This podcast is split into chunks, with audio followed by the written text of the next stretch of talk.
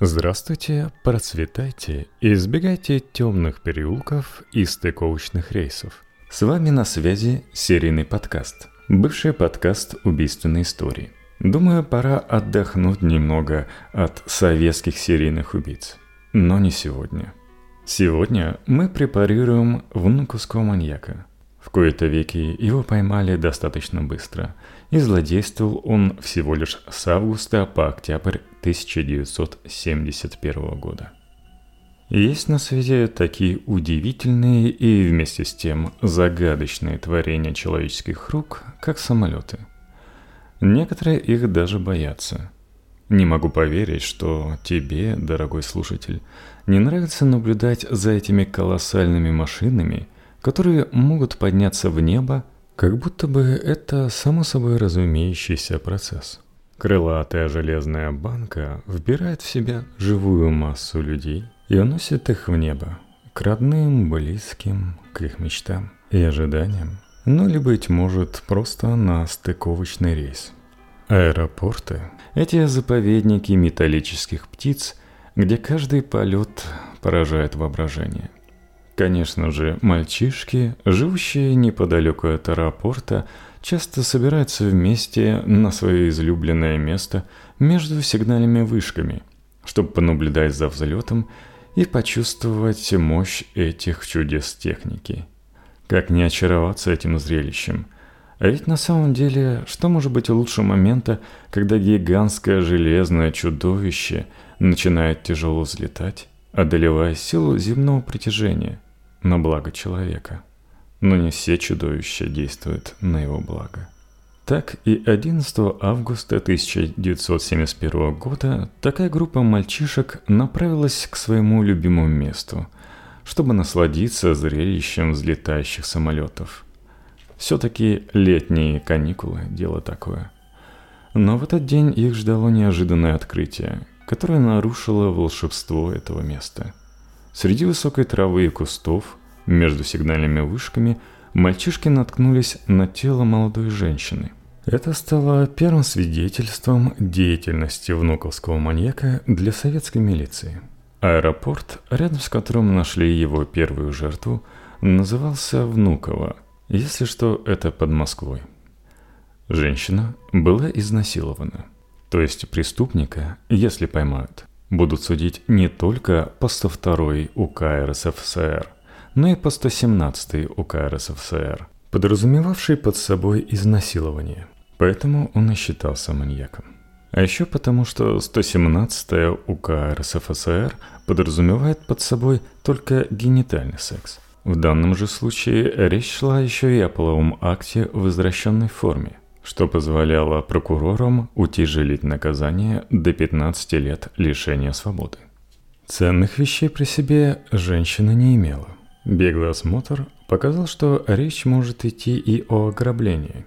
Тело женщины явно не подвергалось переносу или перевозке. Убита она была прямо там и совсем недавно.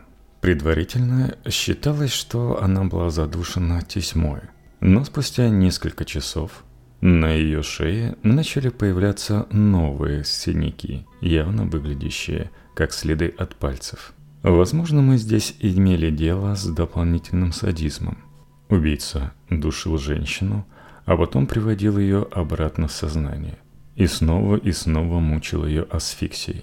Но, возможно, удушение казалось убийце-маньяку слишком простым и недостаточно жестоким способом, чтобы получить от своего преступления должное удовлетворение. Ему хотелось чего-то большего, более интенсивного и пронзительного. Тогда он пустил в дело нож. Острым лезвием 3,5 сантиметра разрезал плоть своей жертвы. Он наблюдал, как жизнь покидает ее молодое тело, как из ее глаз пропадает тот вызов, благодаря которому она, вопреки всем правилам пуританского советского общества 70-х, надела мини-юбку. Возможно, именно этот вызов и привлек его внимание к ней. И он решил, что она станет идеальной жертвой для его первого раза – Рядом с телом он оставил синюю розу. Это убийство произошло настолько недавно, что пока криминалисты еще были в поле, к сотрудникам аэропорта обратился мужчина, который сообщил, что у него имеется чемодан незнакомой ему женщины. Очевидно, речь шла о жертве убийства. Она оставила свою вещь в его попечении, но так и не вернулась за ней. Сотрудники аэропорта сразу сообразили, что это может быть связано с обнаруженным телом молодой женщины и решили сообщить об этом правоохранительным органам. Чемодан, конечно, не станет ключом к разгадке преступления, но хотя бы поможет определить личность несчастной жертвы. И правда, в Советском Союзе явно доверяли людям. Так, в чемодане хранился паспорт. Из вклеенной туда фотографии на следователей смотрела их жертва. Ирина Самсонова, 23 года. Но не только фотография в паспорте приковала внимание следователей. Содержание чемодана молодой женщины вызвало неудумение детективов. Внутри также нашлись фотографии, бережно снятые в советском ЗАГСе во время торжественной церемонии бракосочетания. На них молодожены стоят перед заветным столом, где они должны были подписать документ, предписывающий им быть верными друг другу до конца своих дней. Невестой была жертва, а жениха было трудно идентифицировать. Странность, выбивающаяся из общей картины, советского торжества заключалась в отсутствии головы у жениха на этих черно-белых снимках. Судя по останкам клея на фото, можно было предположить, что раньше на месте пустоты было что-то другое. Кто-то явно потрудился заменить или удалить лицо жениха с этих снимков. Кажется, мы впервые сталкиваемся в описании советских серийников с тем, что и жертва содержала в себе достаточную долю загадочности. Нашедшего чемодан мужчину стоило опросить еще раз, и на повторном опросе он сообщил, что его и женщину привлек внимание стук по стеклянной стене. С той стороны на них смотрел мужчина, который сделал знак девушке и отправился прочь. Девушка не применула последовать за ним. Возможно, таинственное содержимое чемоданчика и последующие действия обстоятельства смерти были связаны. Это было очень хорошо для оперативников, потому что они знали имя женщины, могли вычислить, где у нее была свадьба и подробности ее жизни, чтобы связать ее с возможным убийцей.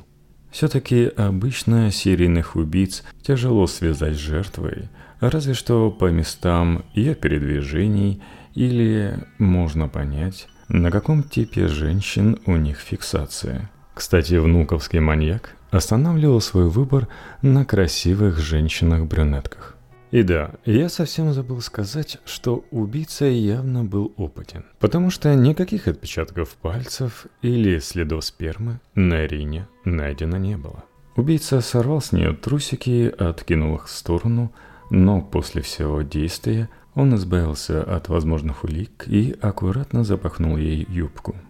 Но вернемся к фотографиям. Как неожиданно выяснилось, у Ирины Самсоновой никогда не было свадьбы только планировалось. С молодым человеком по имени Олег Нестеров. Отношения достаточно серьезные, они уже и заказали свадебное платье, но в какой-то момент Олег сказал, что никакой свадьбы не будет. И вообще, убирайся из моей квартиры. И это не означало, что Олег начал жить бобылем, разочаровался в женщинах, нет. На место Ирины к Олегу въехала другая женщина. И вот для того, чтобы разрушить их счастливую семейную жизнь под одной крышей, которая должна была быть у нее, у Ирины. Самсонова придумала следующую затею. На помощь была призвана подруга. И женсовет постановил, что на роль безголового жениха пойдет манекен. На черно-белой фотографии его неестественность не бросалась в глаза. С помощью клея и реальных фотографий Олега на плечах у Мнейкена появилась новая голова. Ловкость рук и никакого мошенничества. Потом была организована встреча якобы законной жены с новой избранницей Олега. Ее даже не смутило то, что во время демонстрации с фотографией начали осыпаться головы. Она решила порвать с Олегом. Возможно, даже головы ей подсказали, что не стоит связываться с этой психической и лучше держаться от Олеженьки подальше. В любом случае, Олег был в ярости, что вполне можно было посчитать мотивом для не менее безумной мести. Можете представить себе, как следователи уже потирали руки, думая, что дело в шляпе. А тут еще и Нестеров попытался скрыться от отыскавших его оперативников уголовного розыска. Ему позвонили с работы, сообщили, что его разыскивают люди в погонах, и Олег вполне себе внезапно нагрянул к кадровику и отдал ему заявление на отпуск, о чем сразу же узнали в милиции – на телефон он не отвечал, барабанить в двери тоже оказалось бесполезным, окна по ночам не загорались. Никто из его близких или друзей не знал, где может скрываться Олег. Но советские следователи не такие простаки. Им не нужен ордер на негласный обыск, да и в суде все улики бы приняли. Но самая большая улика, которая ожидала их в квартире, это сам Олег. А тут еще и мужчина, который остался сторожить чемодан, Олега узнал. Он подтвердил, что это именно Олег поманил Иру из-за стекла. То есть получается, что Нестеров был последним человеком, с которым видели Самсонову. И да, Олега видели возле здания с Ириной и другие свидетели. Но Олег, ссылаясь опять же на них, утверждал, что он оставил Ирину рядом с аэропортом и ушел. У них состоялся неприятный разговор, он кричал на нее, говорил, что ей больше не стоит лезть в его дела. Может быть, даже пригрозил ей чем-то, но они расстались рядом с аэропортом, и свидетели должны это подтвердить. К сожалению, для Олега в СССР не было еще в те времена видеокамер рядом с аэропортами. И, конечно же, никто из свидетелей не видел, как они расставались. Делать им нечего, смотри, как молодые парочки срутся. Так что Олег был арестован, и советская система насела на него с допросами. Как часто бывает в случае с серийными маньяками, спасло его нахождение нового тела. Оно было найдено всего в двух сотнях метрах от первого – Сомнений, что это сделал один и тот же человек, быть не могло. Во-первых, место преступления – Внуково.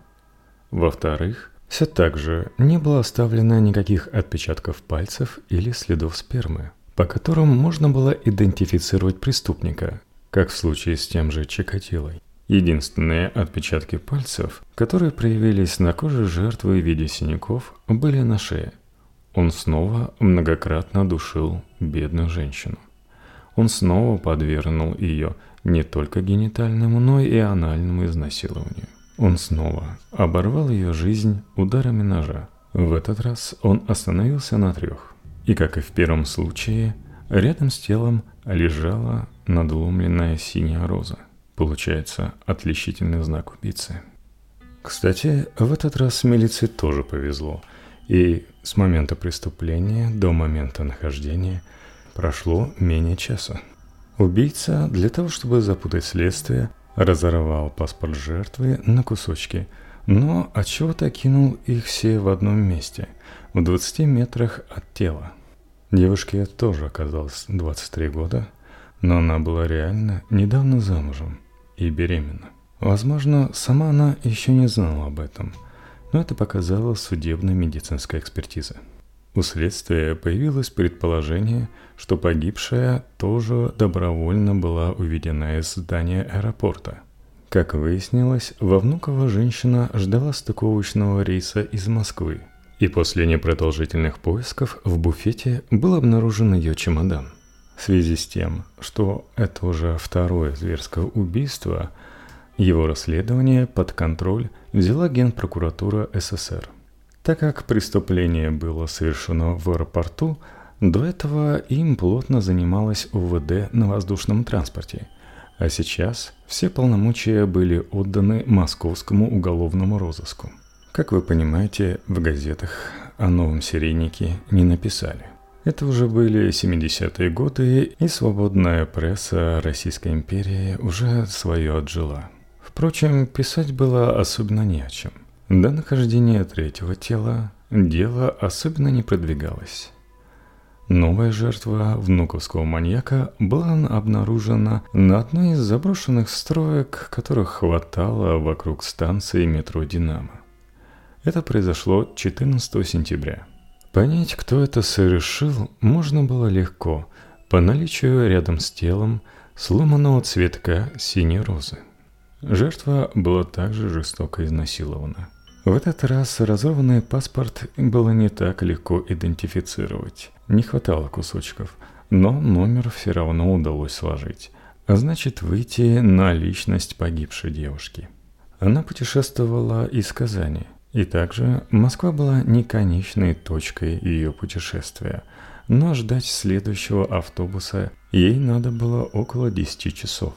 Тяжело себе представить, как бы с автостанции преступнику пришлось бы насильно тащить ее тело до заброшки.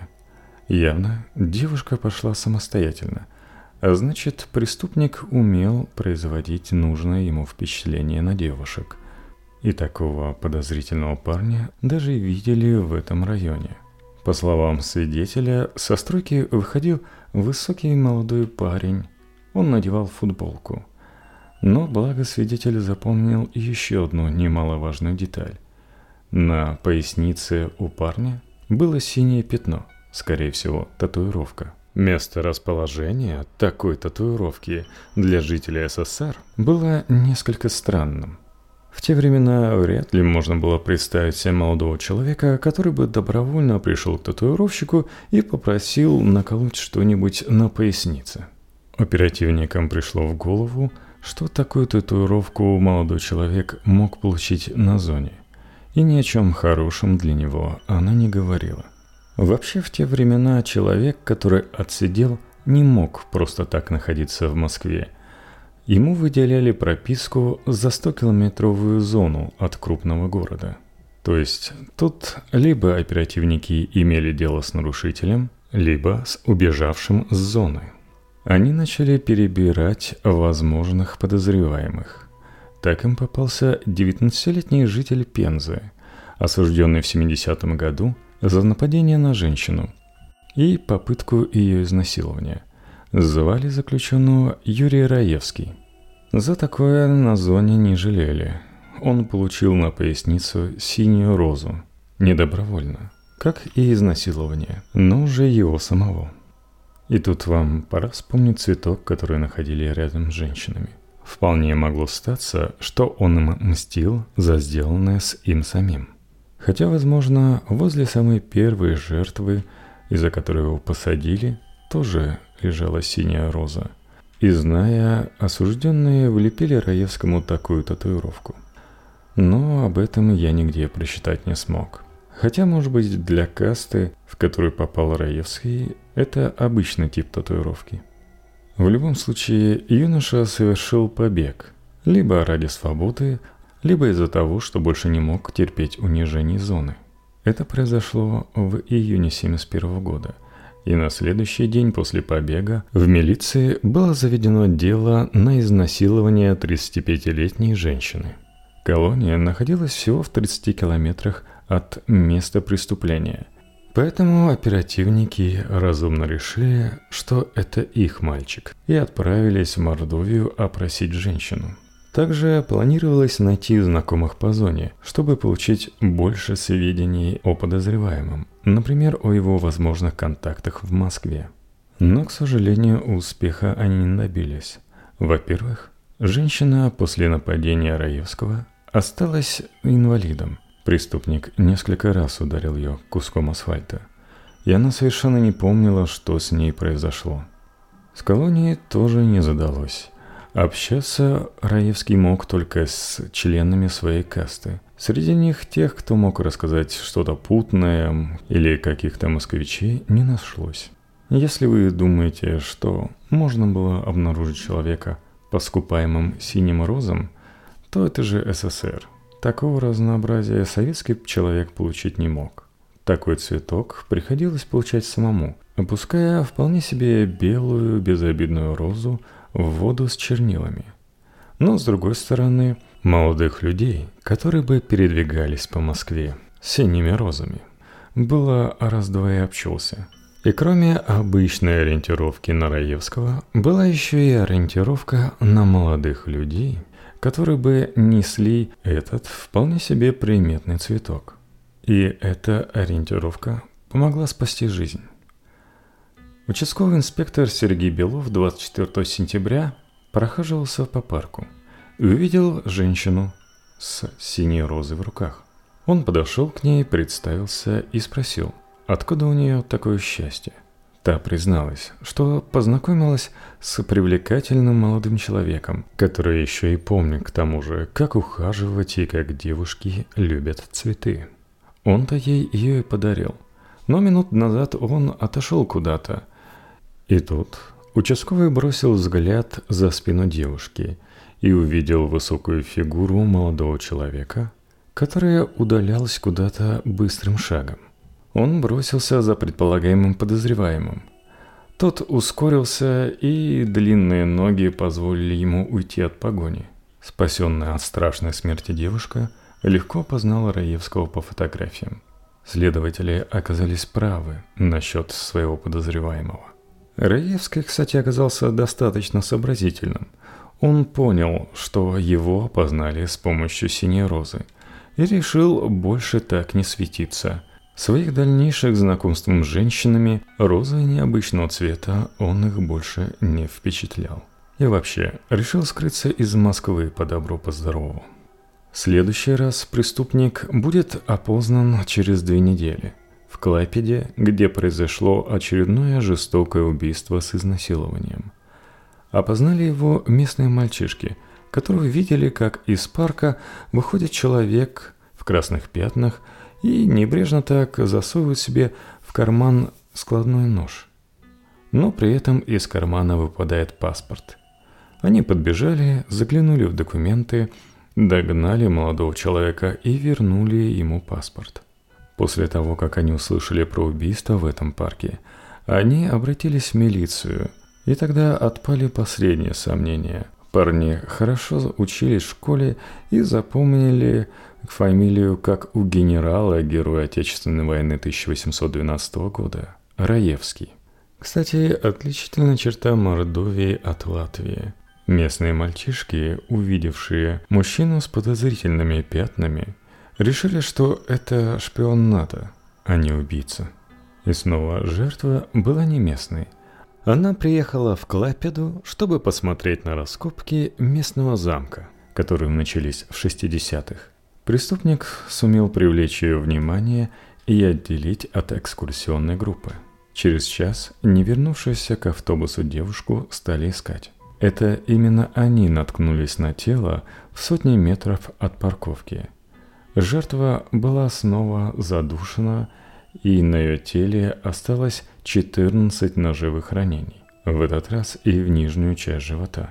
Вряд ли бы в те времена советский уголовный розыск связал московское и клайпетовское убийство, если бы не везучий Раневский и не наблюдательные школьники.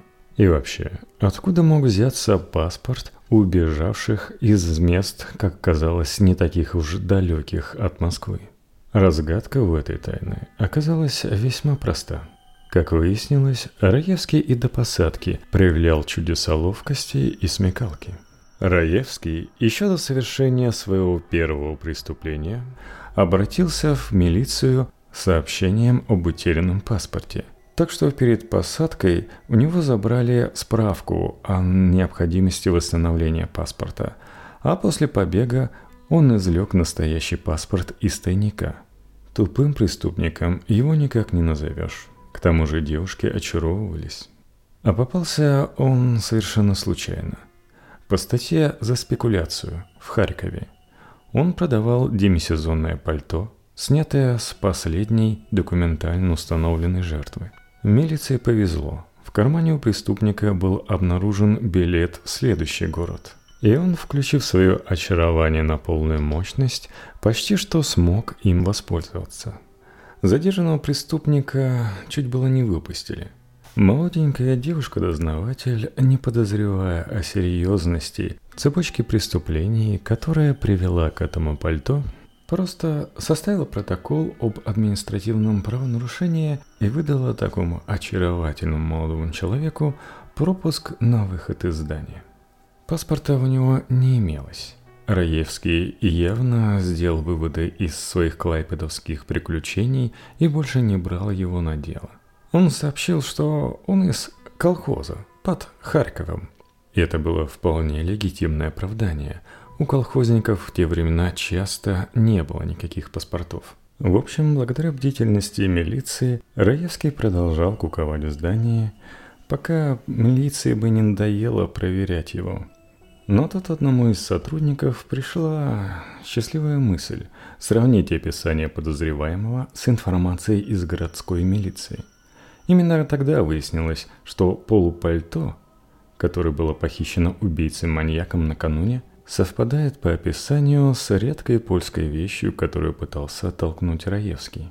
Тут-то его и взяли в оборот, провели дактилоскопию и впоследствии связали с другими делами. Следствие по делу шло целый год. Выяснилось, какие другие города посещал Раевский. И Юрий получил свой послужной список и еще одну жертву из минеральных вод. Комплексная психолого-психиатрическая экспертиза, которая проходила целых три месяца в ней имени Сербского, показала, что он полностью психически здоров. Доктора не могли объяснить, откуда взялись в нем такие садистские наклонности, которые пробудились там уже только в 16 лет – когда он совершил свое первое жестокое нападение на девушку, на свою соседку. Как бы то ни было, в декабре, на исходе 73 года, он был расстрелян по приговору суда, присудившему ему высшую меру наказания еще летом. Такая вот невеселая история о гастролере. В очередной раз пойман случайно. Думаю, для следующего эпизода парочки, тройки эпизодов, я выберу какой-нибудь сериал. Так что можете даже в комментариях написать ваши предложения. Для комментариев есть и в vk.com прекрасная группа у нас там есть, и другие места, где вы нас слушаете, если оставите в iTunes еще и с пяти звездочками, то буду только рад. Также есть прекрасное место для комментариев и прослушиваний даже раньше – еще черновой версии на boosty.to slash в подкасте и patreon.com slash в подкасте. Там есть такие прекрасные люди, как Василий, Марина и Анастасия. Большой вам привет!